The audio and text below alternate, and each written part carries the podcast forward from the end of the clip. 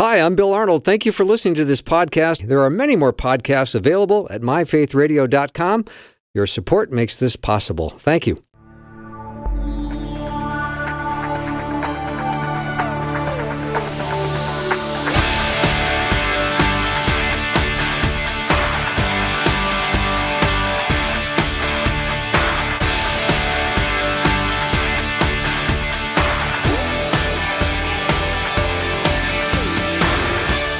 It's hour two of the afternoon show. I'm Than Bennett in for Bill today. And um, I, I, love it when God echoes. I don't, I don't know if you've heard that expre- uh, expression before, but I wrote a chapter in one of my books actually about the echoes of God and how when God is echoing, Sometimes it's through whispers, sometimes it sounds more like thunder. But when he is speaking a repetitive theme into your life, then he's probably trying to get your attention. Uh, Jesus did this constantly. He would say something and then he would say it again right behind that, maybe, maybe from a slightly different perspective. But he did it to impress upon us just, in, just how important that message was. And we have some echoing happening today at the afternoon show, and I'm so grateful for it. La- last hour, we heard from Pastor Ver- Vermon Pierre about the amazing covenant marriage like relationship between God and His church, and how we can embody that in our lives and in our relationship with other people. This hour, I am really thrilled, really excited to have Dr. Gary Lovejoy on to build on that conversation by exploring some of the marriage relationships that we find specifically in the pages of Scripture. Dr. Lovejoy has a brand new book out that we're going to be drawing from. It is called Marriages in the Bible What Do They Tell Us?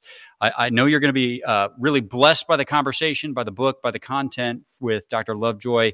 And I spent some time in this book yesterday, and I have been looking forward to hearing him expound on it since doing that. And I, I just want to invite you into the conversation thinking about how this personally applies to you. For, for, for those of us who are married, this is going to be pretty easy. It's going to be pretty straightforward, right? How can we apply these lessons in our own marriage? But if you're not married, I want you to remember the last hour and remember that we can still apply many of these principles in our relationships with God and also in the ways that we relate to one another. So let's do that. Let's think about personal application as we enter the conversation. Uh, let me introduce you to Dr. Lovejoy. We'll get him on the air. And let me start by saying this. If I shared with you an introduction that fully encapsulated all uh, that Dr. Lovejoy has done, we would be out of time to talk to him because he has done so very much. So I'm going to I'm going to give you just a few li- uh, highlights here. Dr. Gary Lovejoy is a former professor of psychology and religion, and he has more than 40 years of private counseling experience. In addition to his doctorate in psychology, Dr. Lovejoy has a robust portfolio of degrees, including a master's in religious education from Fuller Theological Seminary. He founded the Valley View Counseling Center in 1994, and he has authored five books, including the one that we are going to be drawing from today. Gary and his wife Sue live in Oregon, and they have two adult children.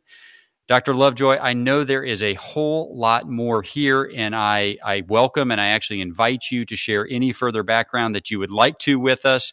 But I'll stop there for now. I'm, I'm very grateful that you would give us some of your time today, and uh, welcome to the afternoon show. Well, thank you for inviting me onto your show. I really appreciate that. I look forward to our time of discussing uh, marriage. It's it's probably the most important relationship we we have on earth. So uh, to talk about it and where it can go wrong and where it can go right uh, is important. So I uh, welcome the opportunity. So thank you so much.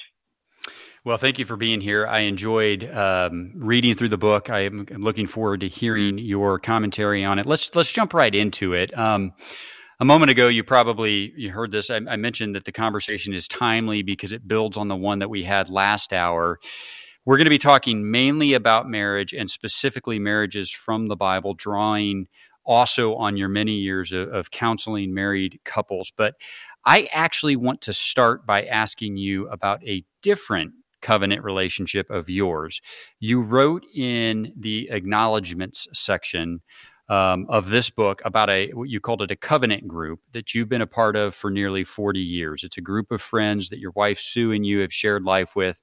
And I think it's a living example of how to walk in covenant relationship with those around us, and by um, by doing so, reflect a little bit of the character of God. And so, I wanted to start there.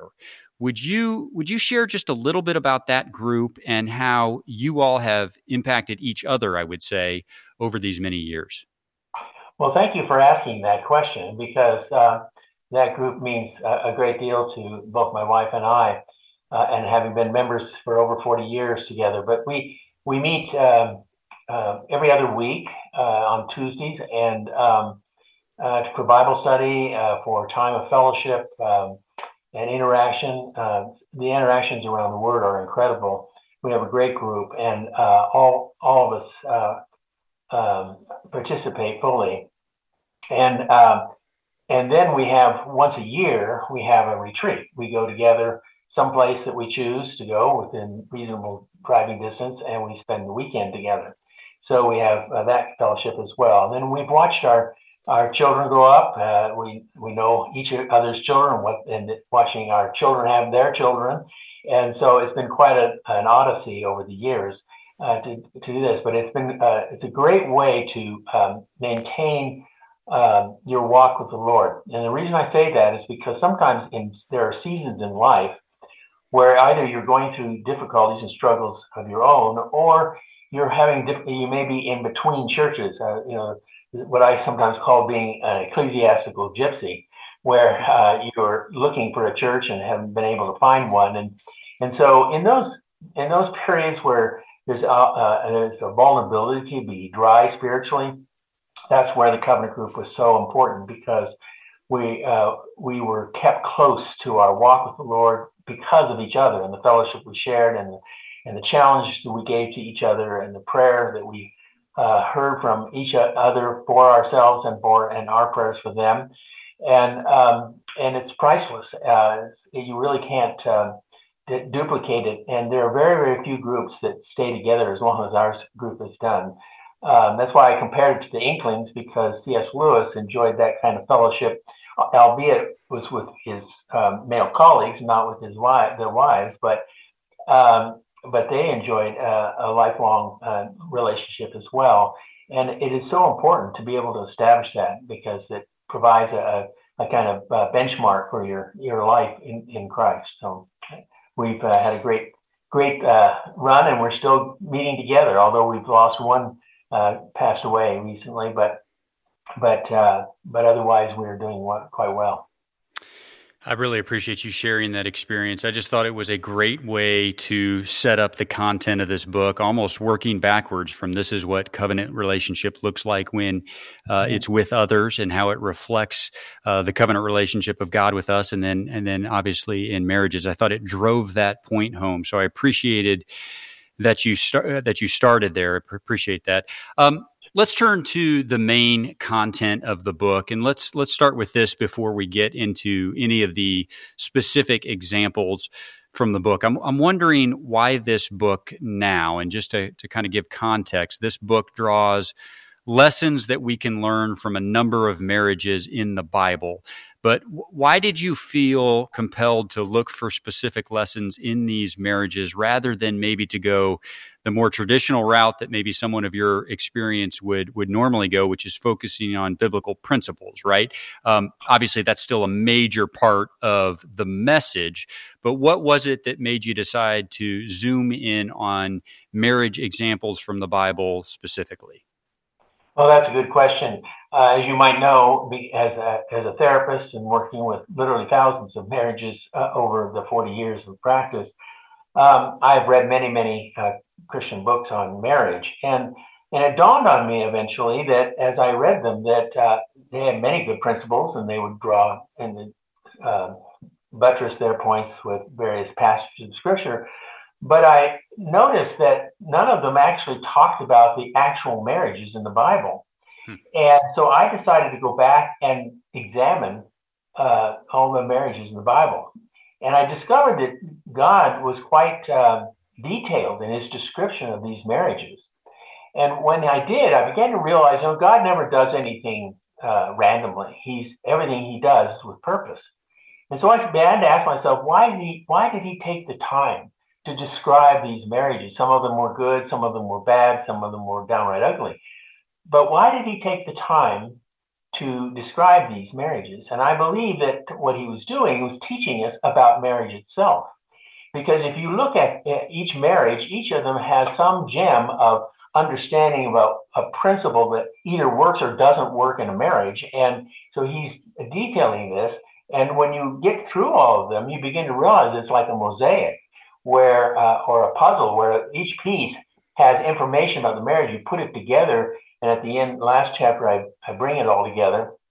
It forms a beautiful, uh, as they say, mosaic, or shall we say, blueprint uh, of what constitutes a happy marriage. And so, uh, so when you look at that, it's pretty remarkable.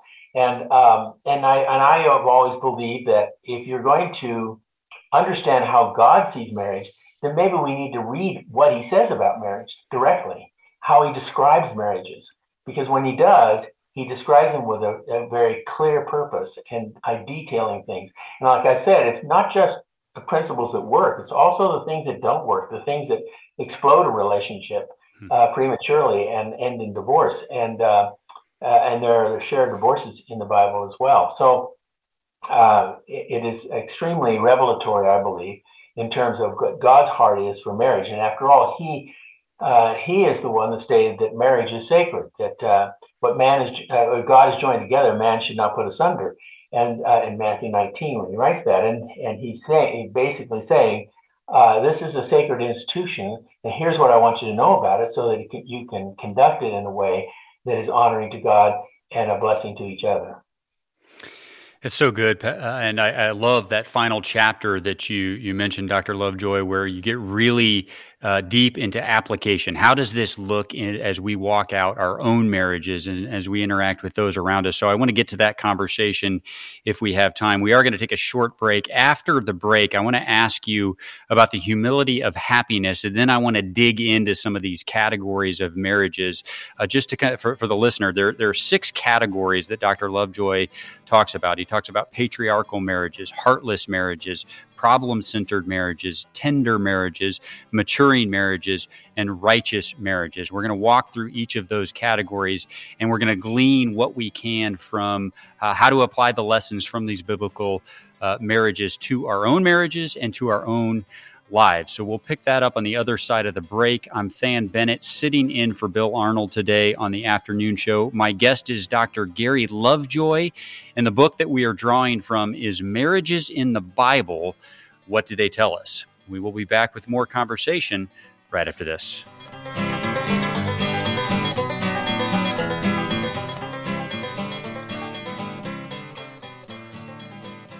This is Susie Larson, host of Susie Larson Live. You know, for 75 years, God has been changing lives through Faith Radio. To celebrate, you could win one of the 75 Faith Radio birthday boxes filled with Brant Hansen's new book, Life is Hard, God is Good, Let's Dance, and a new Faith Radio t shirt and some other fun things to help you grow and commemorate this important birthday. You are an important part of the family, and on this special birthday, you get the presents. You can enter to win yours at myfaithradio.com myfaithradio.com. That's myfaithradio.com. Talking about marriages today on the afternoon show with Bill Arnold. I'm Than Bennett sitting in for Bill today. My guest is Dr. Gary Lovejoy. He's the author of Marriages in the Bible.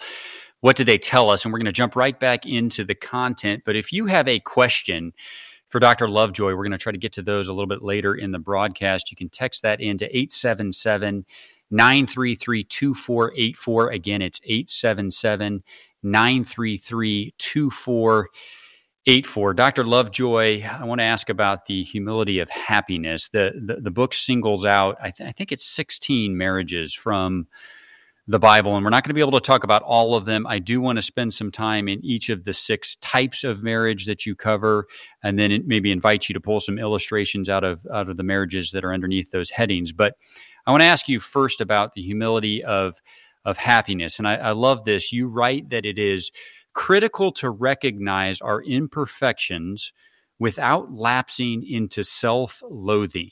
So lay a foundation for us about the humility of happiness and dealing with the imperfections that we find both in ourselves and in our spouse. Lay lay that foundation for us. Yes, uh, you know, from it, one of the things I have found from my years of experience in counseling is that one of the greatest um, impediments to a happy marriage is low self-esteem, where people um, uh, grapple with self-hatred. And one thing that is interesting about self uh, low self-esteem is that it turns a person's attention inward. We're already naturally selfish beings. Uh, that's uh, part of our sin nature. But then when we have low self-esteem, we tend to look inward. We we're constantly evaluating: Is this person like me? Uh, am I coming across all right? Do they? Am I uh, am I placating them? Are they pleased? Are they impressed? Are they whatever? And um, uh, we're constantly talking about in, in our internal narratives about ourselves and how we're coming across. And we also e- evaluate our worth by um, what other people think and we often and oftentimes I find when I'm working with different spouses that there's just very uh, they feel very unlovable and and worthless. And uh, one of the things from the beginning, our own lovability has been linked uh, not to what others people think, but to being created in the image of God. You know, to deny our own lovability is to deny this truth. To repudiate our own person is to respect the nature uh, uh, um, to really actually reject the nature of His. Uh, and you, if you think about that for a moment, you find that God uh, is love. He's not just being loving. In First John chapter four, it says that that God is the embodiment of love. He is love. He's not just loving, and um, and that means that uh, He cannot create anything in His own image spiritually that is not unlovable, or otherwise He violates His own character it's my I, I draw an analogy to this to uh, like say for example when you had your first child did you sit around thinking about you and your wife sitting thinking well do we we're going to have a monkey or we're going to have a squirrel or we're going to have a possum? Of course not. You said you knew you were going to have a baby. Why? Because you can only produce that which is in your own physical image. And in the same uh, analogous way we think in terms of god's creating us and his spiritual image that uh, that therefore uh, because he is love, we are lovable. That doesn't mean all of our acts and behavior are lovable. They're not. They're sinful, but but our person is lovable, and that's that was confirmed in the cross. That God thought us so worthy of that sacrifice, the ultimate sacrifice of, His Son on the cross. That's the greatest statement of of our worth to Him that can possibly be made. And um, and so when we insist on believing ourselves to be unlovable and, and worthless, we are seduced by a lie. And caught in this trap, we reject even logic because personal experience usually has, has uh, convinced us that nothing outside our own subjective reality can be trusted. And, um, and so uh, we end up um, uh, rejecting ourselves. And I, I remember uh, there's a statement made by A.W. Tozer, which I really love. And he said, he, he said this is that God never thinks any bad thoughts about anybody, and he never had bad thoughts about anybody. Hmm. And of course, Tozer was talking about God's thoughts about the person, not the sinful behavior. Uh, but uh, Christians, nevertheless, cannot imagine that God doesn't feel negatively about them. They're convinced that even if, if God's benevolence is true in principle, uh, they're the exception. And I think that um, uh, this coalesces with the same idea that instead of thinking less of ourselves, the objective is to think of ourselves less. Hmm. Yeah. And so that that frees us up to reach out to our neighbors, not self-consciously as if to impress them, but humbly as to serve them. Because humility involves a sense of worth affirmed in Christ and a sense of adequacy empowered by the Holy Spirit. So it includes an attitude of of gratefulness that Christ covered the cost of our sin and of modesty in how we see our own importance. But it includes and incorporates the whole sense of worth and a sense of adequacy, which is so important because I find when I'm working with uh, uh, uh, spouses in a relationship that men most struggle with issues of adequacy. Women most uh, commonly struggle with feelings of loneliness and worthlessness. Hmm. And um, and so, uh, and, and what happens is when the woman feels like she's neglected by her husband, then she feels that just reinforces her feelings of being unloved and worthless. And therefore, she gets, she becomes more and more agitated in her own uh, feelings of self-loathing, and therefore she's more likely to react in negative ways to her husband. And when she begins to criticize him, then he feels a lack of respect, and it goes right to the heart of his uh, sense of inadequacy. And uh, so the two are actually uh, are actually injuring the very core of who each is and what they're struggling with. And so, um, uh, so the whole nature of humility, and I actually make a statement about this, which I think is uh, a lot of people have uh, uh, raise their eyebrows sometimes when I say, without self esteem, without feeling uh, good about who you are in Christ, you do not have the ability to be humble. Hmm. Humility depends on it because you don't, if you don't understand your love, ability, and worth, your identity will be badly distorted. You see, in, in Psalm 46:10, we're told, "Be still and know that I am God." And the question is, why did he ask that? Why why did he say, take time out from your busy schedule? Be still for a moment, stop for a second, and think about, I am God. I am your God. He says, why? Uh, well, because we, as, by cultivating our time with God, He is the wellspring of a believer's identity formation. It's in our relationship with Him that we're confronted with three important truths about ourselves. First, the persistence of our sin nature. Uh, secondly, our inherent lovability in Him, and thirdly, our essential worth by His sacrifice. All these can become our daily reality. And as we meditate on those, we begin to realize that every time I put myself down in my internal narrative, I am doing exactly what God is asking me not to do, and that is to devalue what He has created. And so, um, so that when I realize that, I begin to uh, to accept who I am as beloved by God, and uh, and that I and that He has given me the adequacy to whatever uh, strength He has given me to enjoy for to His glory, then I am fulfilling His purpose in me, and then I begin to then I'm able to look outward without always constantly measuring everything by how do other people think about me. And so now I'm able to reach out to my spouse and give up fully of myself. And that's what happens in marriages that go sour is they don't give fully of themselves. They're always holding something back because they are always worried that uh, something is going to happen that uh, shows that they have lower value than uh, than uh, they have uh, pretended to have. Dr. Lovejoy, I appreciate that so much. I, I, write a newsletter called The Equipped, and this week I wrote about what I coined imaginativity. It was sort of a, a, it was a mistaken word that my daughter used when she was trying to say that she has imagination and creativity. And I really wrote from that same concept that you're talking about that God placed unique characteristics, unique creativity, unique imagination in each of us that we might uh, that we might uh, reach others in a unique way. He did that intentionally, and this world so often tries to wring uh, uh, the courage out of us to express that uniqueness that God has placed into us. So I, I love the fact that you started there. It really it really does take humility to embrace how God has made us, even when it's not going to be understood by everyone. If we do it to the glory of God and for the benefit of reaching other people for Jesus Christ, then that is when uh, He can really do work through us. So I really appreciate that. I oh. appreciate you, you digging a layer deeper on that. Let's let's jump into some of these categories of biblical marriages now. You you break these down into six different categories, and I want to spend just a moment on each of these in the next couple of segments. The first one is patriarchal marriages, and you write about Abraham and Sarah. You write about Isaac and Rebecca, and Jacob and Leah.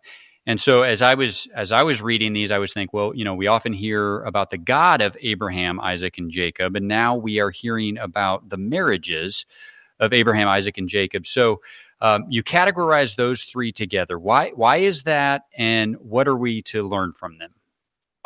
Well, they are all within uh, a family relationship uh, with each other, um, and I think um, uh, one of the things that uh, that you pull out of these relationships are problems that are quite, even though these marriages occurred thousands of years ago, they're, they demonstrate they're still relationships between two human beings, beloved of God, and and yet they've gone off course uh, oftentimes, and so we can relate them today. For example, with Abraham and Sarah, Abraham was a very complex man. Uh, when it came to his faith, he was bold and a risk taker par excellence. I mean, he took his family and headed into the land of Canaan, for which he knew nothing and didn't know what the dangers are or whatever, but God had commanded him and he went. And so it repeatedly shows the power of his faith. However, when it came to domestic issues, it was a very different story. Um, when, not once, but twice, he betrayed his wife by saying, telling uh, first uh, the Pharaoh and then King Abimelech that his wife, who was apparently quite uh, attractive, said, uh, Here, take her. She's my sister, not my wife. And uh, because he feared for his own life. Now, you, it, it, doesn't mention what Sarah was feeling at the time. Uh, and you think, well, how does it feel when your husband's willing to give you away at the drop of a hat just to spare his own life? Uh, where where does the sacrifice come in? And uh, but you see what happens, what she was feeling later on, because later on, uh, when Hagar uh, had Ishmael, she was constantly taunting Sarah over and over and over for months and months on end. And uh, and Abraham, you knew Abraham knew this was going on. It was right under his nose. But the fight between these two women was not going to be his fight. So he just steered away from it. Well, finally, Sarah had had enough, and she goes to Abraham, and it's one of the angriest interactions in all the Bible between Sarah and Abraham. She confronts him and she basically says, You're the problem and you do something about it. Now she knows that he knew and he was not doing nothing. And what was his response? It was a classic Pilate response. He kind of cl- why, washed his hands of the whole thing and said, Well, you do with her what you will. Well, of course, she she was already angry toward her, so she began to mistreat her badly, abusing her. So much so that that uh, uh, that Hagar had to run for her life, taking her child. And so Abraham had chasing after her. He could have saved all that problem if he had just gone and taken the leadership in that in that in that issue and say and, and told uh, told Hagar to stop, cease and desist, and she would have. She because of the, the nature of the, the way those relationships were structured, she would have definitely listened to him. But he had never said anything. And so it's a curious mix of powerful faith with a, a, a certain domestic cowardice that hmm. existed with Abraham. So you see both his strengths and his weaknesses displayed in Scripture there. The uh, of the other ones, uh, uh, I'll, I'll, just mention because I know we're limited in time. Just uh, Jacob and Leah was probably the saddest relationship in all the hmm. Bible, because Leah was betrayed by her own father Laban.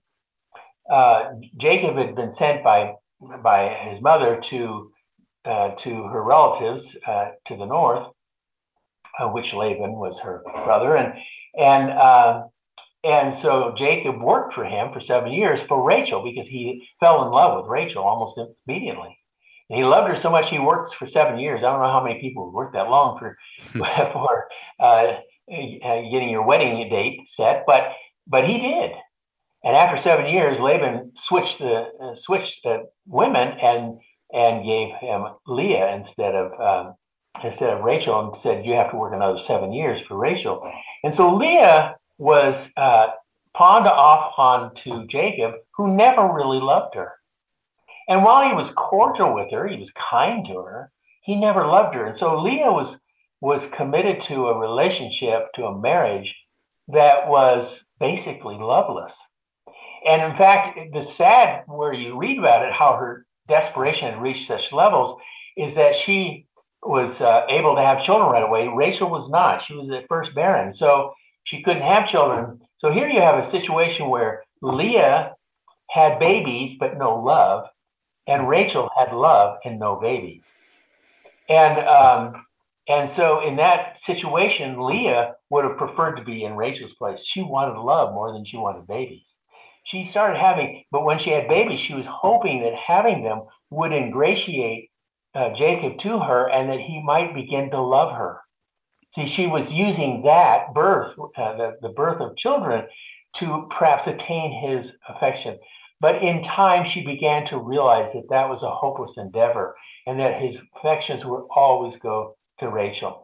And so, um, so it's an incredibly sad relationship, but uh, but it's an also a, a, a, a, story about the strength of a woman who faces a life without love, and yet God rewarded her because it was through through uh, uh, through Leah that uh, Judah was born, and Judah became the head of the 12 tribes of Israel, and is out of the tribe of Judah that the Messiah came. So, uh, so he eventually rewarded her stalwart faith and her willingness to stay stay the course, even though it was a loveless course. But it was a sad one for her.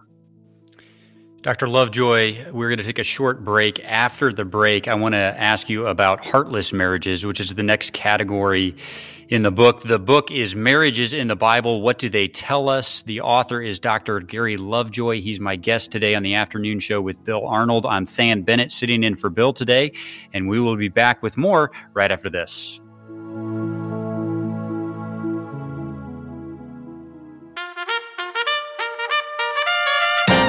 Talking about marriages today on the afternoon show with Bill Arnold. I'm Than Bennett in for Bill. My guest is Dr. Gary Lovejoy. Uh, Gary writes this in his new book. He writes A healthy marriage, spiritually, psychologically, emotionally, and physically, is but another way of describing God's perfect design for discovering the happiness of companionship in the present world and for preparing us for the peace and contentment in the world to come. I love that.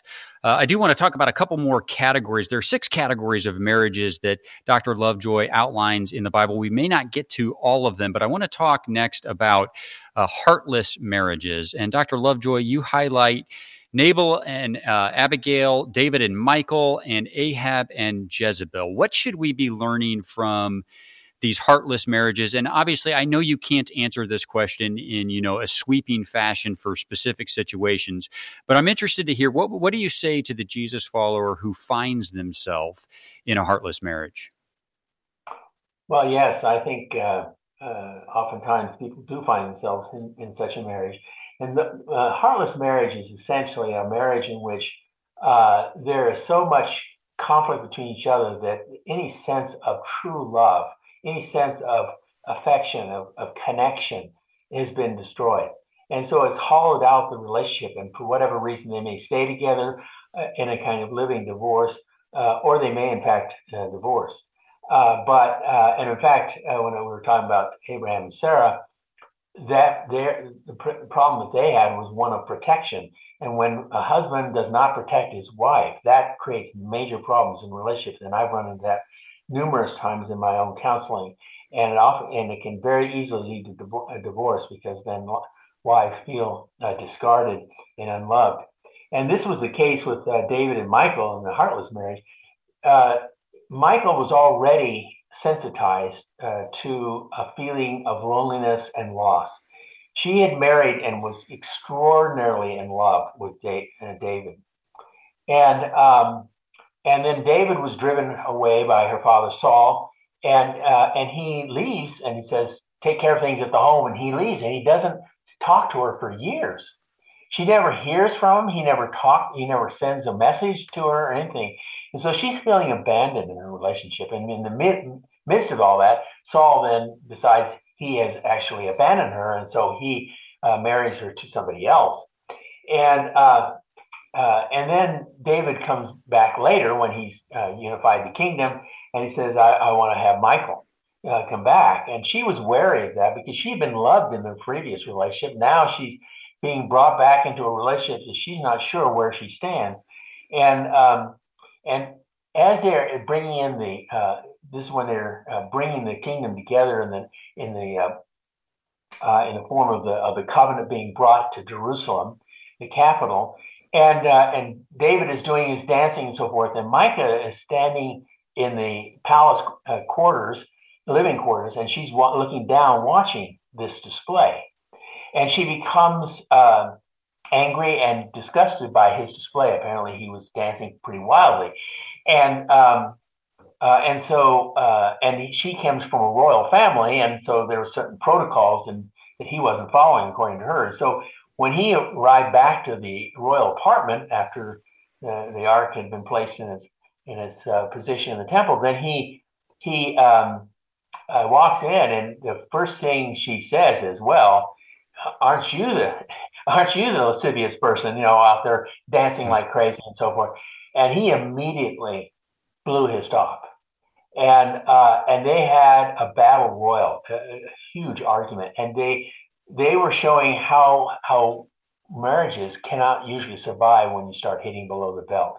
When you start making out ad hominem attacks against the person, you uh, belittle them, you uh, you uh, mock them, you uh, and and and you generally treat them as if they are worthless. Then um, then you're not going to get a, a good result, and that's what happened. They had a, a, a, a verbal brawl with each other essentially, and, and David hit back below the belt as well. I mean, he said, "Look, at I'm the king, not your father. Your father's gone." Well, she was still she was still mourning the loss of her father, and he he he takes that specifically, her pain, and drives it right down her throat. And uh, so the two of them, it says at the end, is a simple sentence: they never saw each other again after that. Hmm. In other words, she remained in his harem, but she never ever was seen by him again. They were their relationship ended up in a permanent divorce, uh, living divorce. And uh, living divorce, yes.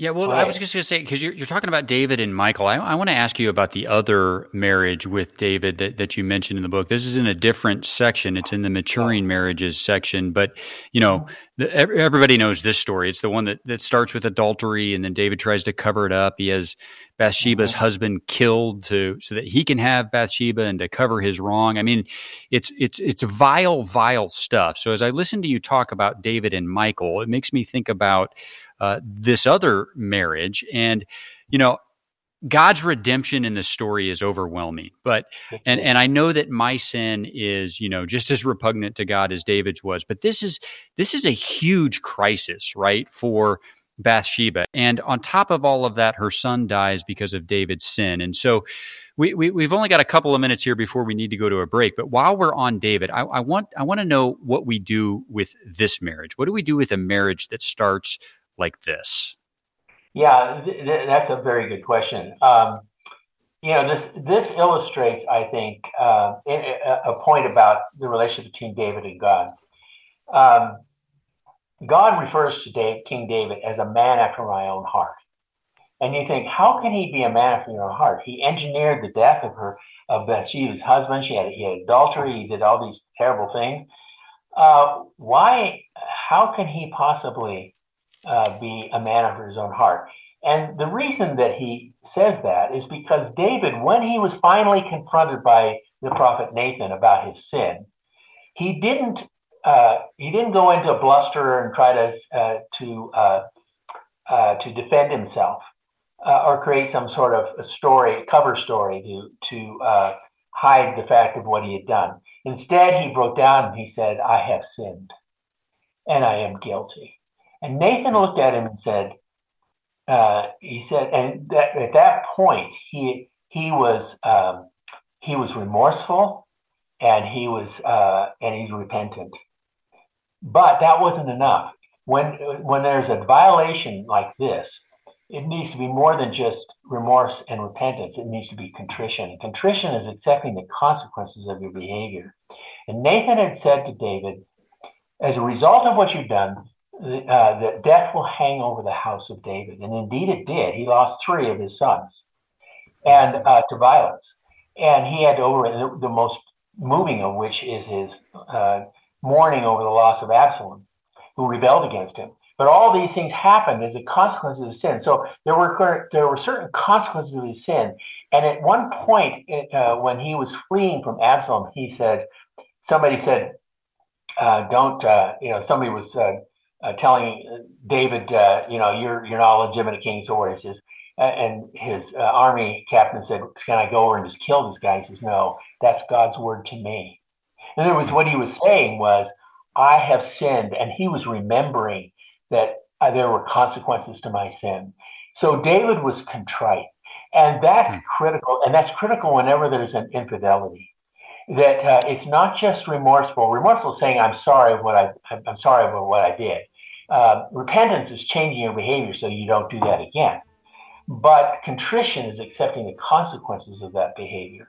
And sometimes one of the consequences of, of, of infidelity today is that, uh, let's say, a man has an affair with a, uh, with a woman, and uh, and I don't. I've dealt with many many cases like this, and uh, and uh, and he may be remorseful, and he may be uh, even repentant, but when she starts in on asking him every question of every, they, they almost have a just a you know they just have an obsession with wanting to know every detail. It's very common, and uh, and oftentimes uh, uh, he'll he'll say something like, "Well, uh, you know, we've already I've already ended the relationship, and why we keep talking about this? This is in the past. Let's let it go and let's move on." That tells you that he's not contrite, because contrition is accepting the consequence, which is the unpleasant process of having to discuss what you've done and how ugly it is. And you may have to. Dr. Lovejoy, we, we, we have to go to a break. I so appreciate contrition and forgiveness, so central here. When we come back after the break, I want to ask you about Aquila and uh, Priscilla specifically. My guest is Dr. Gary Lovejoy. The book is Marriages in the Bible. What do they tell us? And we'll be back with more right after this.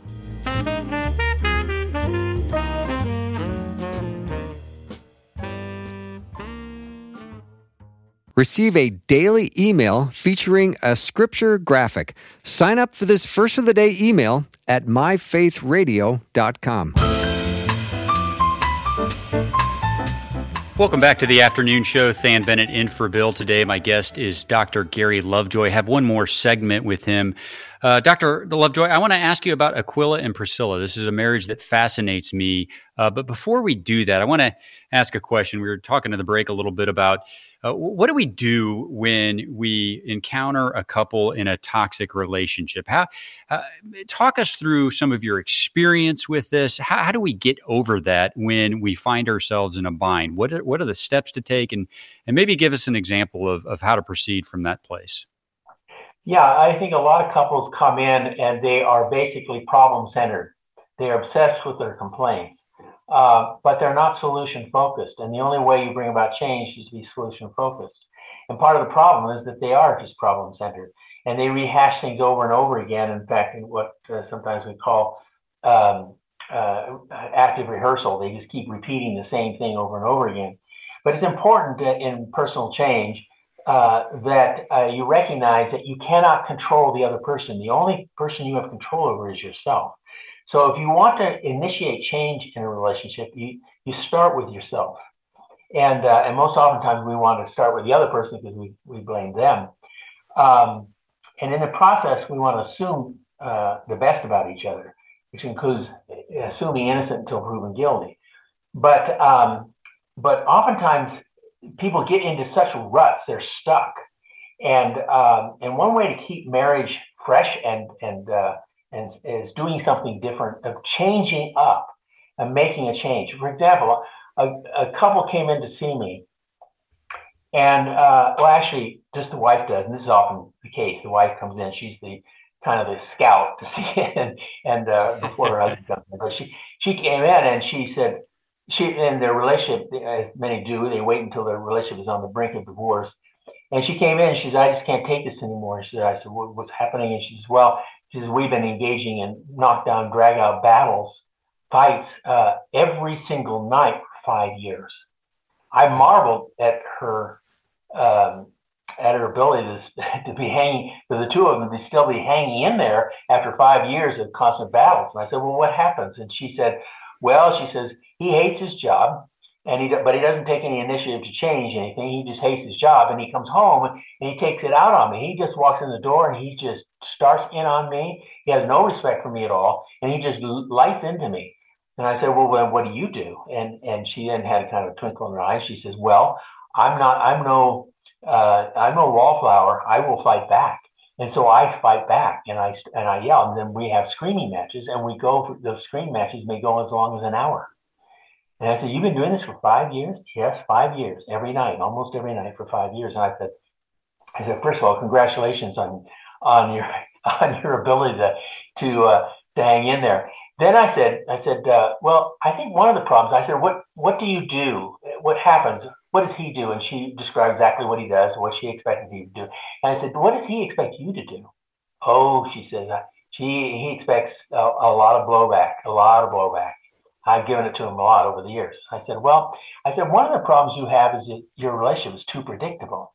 I use predictable because it's a lot. Uh, it's not a uh, emotionally loaded word. And so I said, it's too predictable. And she says, what do you mean? I said, well, I want you to try something. I said, what I want you to do is I want you on the way home is to get a water pistol and fill it with water. And uh, the next time he comes home and he lights into you like that, instead of arguing with him like you usually do, I want you to pull out your, uh, reach in your purse, pull out your water pistol, give him a shot between the eyes, and run off giggling. Do you think you can do that? And she said, Yeah, I think I can. You think that's different than you usually do? Oh, a lot different. And I said, Okay, well, then give it a try and see what happens. And so she was gone. Two, she came back two weeks later. And she said, My husband is out in the waiting room. She, he wants to come in, but I want to share with you what happened. And I said, Yes, what did happen? Because she was radiant this point. And she said, "What? Well, I did what she said." And she went home, and I got uh, this squirt gun, and I filled it with water. And the first time he came home, boy, he was in for bear. And, and instead of arguing, though, I did exactly what he said. I turned around, gave him a shot of water, and ran out of the room giggling. Except I did one thing you didn't suggest, and I said I had to see what he was, how he was reacting. And so I looked over my shoulder, and he was standing there with this stunned look on his face, with water dripping out his nose, with the look of "What is that all about?" You know. But it, he said, she said, but it ended the argument. That's for sure. So that was good. And so then he, she said the next night, the same thing happened again. And on the third night, she again it happened, but she reached in to get her pistol. She turned around to to shoot him with water, and she was looking down the barrel of his squirt gun. so they squirted each other, and what ensued was an old fashioned water gun fight running through the house like two teenagers shooting each other with water until they were soaking wet and fell down on the floor in the living room laughing their heads off. And uh, and they looked at each other, and suddenly they got serious, and they they said, this is the first time we have laughed in our relationship in five years. Hmm. And, and it's what they missed the most because they loved they loved to have fun with each other, and the fun was all gone. And that and that change initiated a huge change. And the husband came in, we and we uh, worked for six months together, and they had a magnificent relationship when they finished. But the the point was that it wasn't the gun, the water gun, that made the difference. It was the fact that they were doing something different that broke up the pattern that was so toxic to their marriage. And that's what got them to thinking differently about their marriage. It stimulated change. Change begets change. And, uh, and they began to work on their relationship and they began to discover that their relationship wasn't dead after all. And, and so it's a beautiful picture of how you can begin to make change uh, by simply focusing on what you can do and do something different. Uh, I, I, remember one man I gave that uh, advice to, and he uh, and he um, went and, um, and, on his own creativity recreated their whole first date. That relationship wasn't as uh, wasn't as combative. What was wrong with that relationship was boring. They were they had become clones of each other. That's what sometimes couples will do. They will become clones. You ever see their marriages that have been married maybe 20 years and the child leaves home and then they've divorced and you wonder what why are divorcing now after 20 years that's because they never really worked on their relationship with each other. They poured all their energies into their child. And so um, uh, Dr. So Lovejoy, we're just about out of time, but I so appreciate that we don't have time to talk about Aquila and Priscilla, but I like your example better because what I wanted to ask you about them, you wrote about them that they mastered the art of friendship in marriage with each willing to give more than they received. And so your example illustrated that beautifully. We're just about out of time, but I'm so grateful that you gave us so much of your time today. Uh, thank you for being on the afternoon show with us. Well, thank you for inviting me. I really appreciate it, Dan. The, the book is Marriages in the Bible. What do they tell us? The author is Dr. Gary Lovejoy. You can pick your copy up wherever books are sold. Highly encourage you to do it. There are a number of other biblical marriages in the book that I wanted to have time for. I encourage you to get the book, read the book, draw from these marriages, apply them to your own marriages. Also, Pastor Vermon Pierre in the last hour, his book is Dearly Beloved How God's Love for His Church Deepens Our Love for Each Other. And that's the thought I want to leave you with today. Uh, the, the, the, the, relationship with God is like a marriage. We, the, the church is God's bride, but we can reflect that in the way that we relate to others. I'm Than Bennett. It's been great sitting in for Bill Arnold today on the afternoon show. Have a great weekend.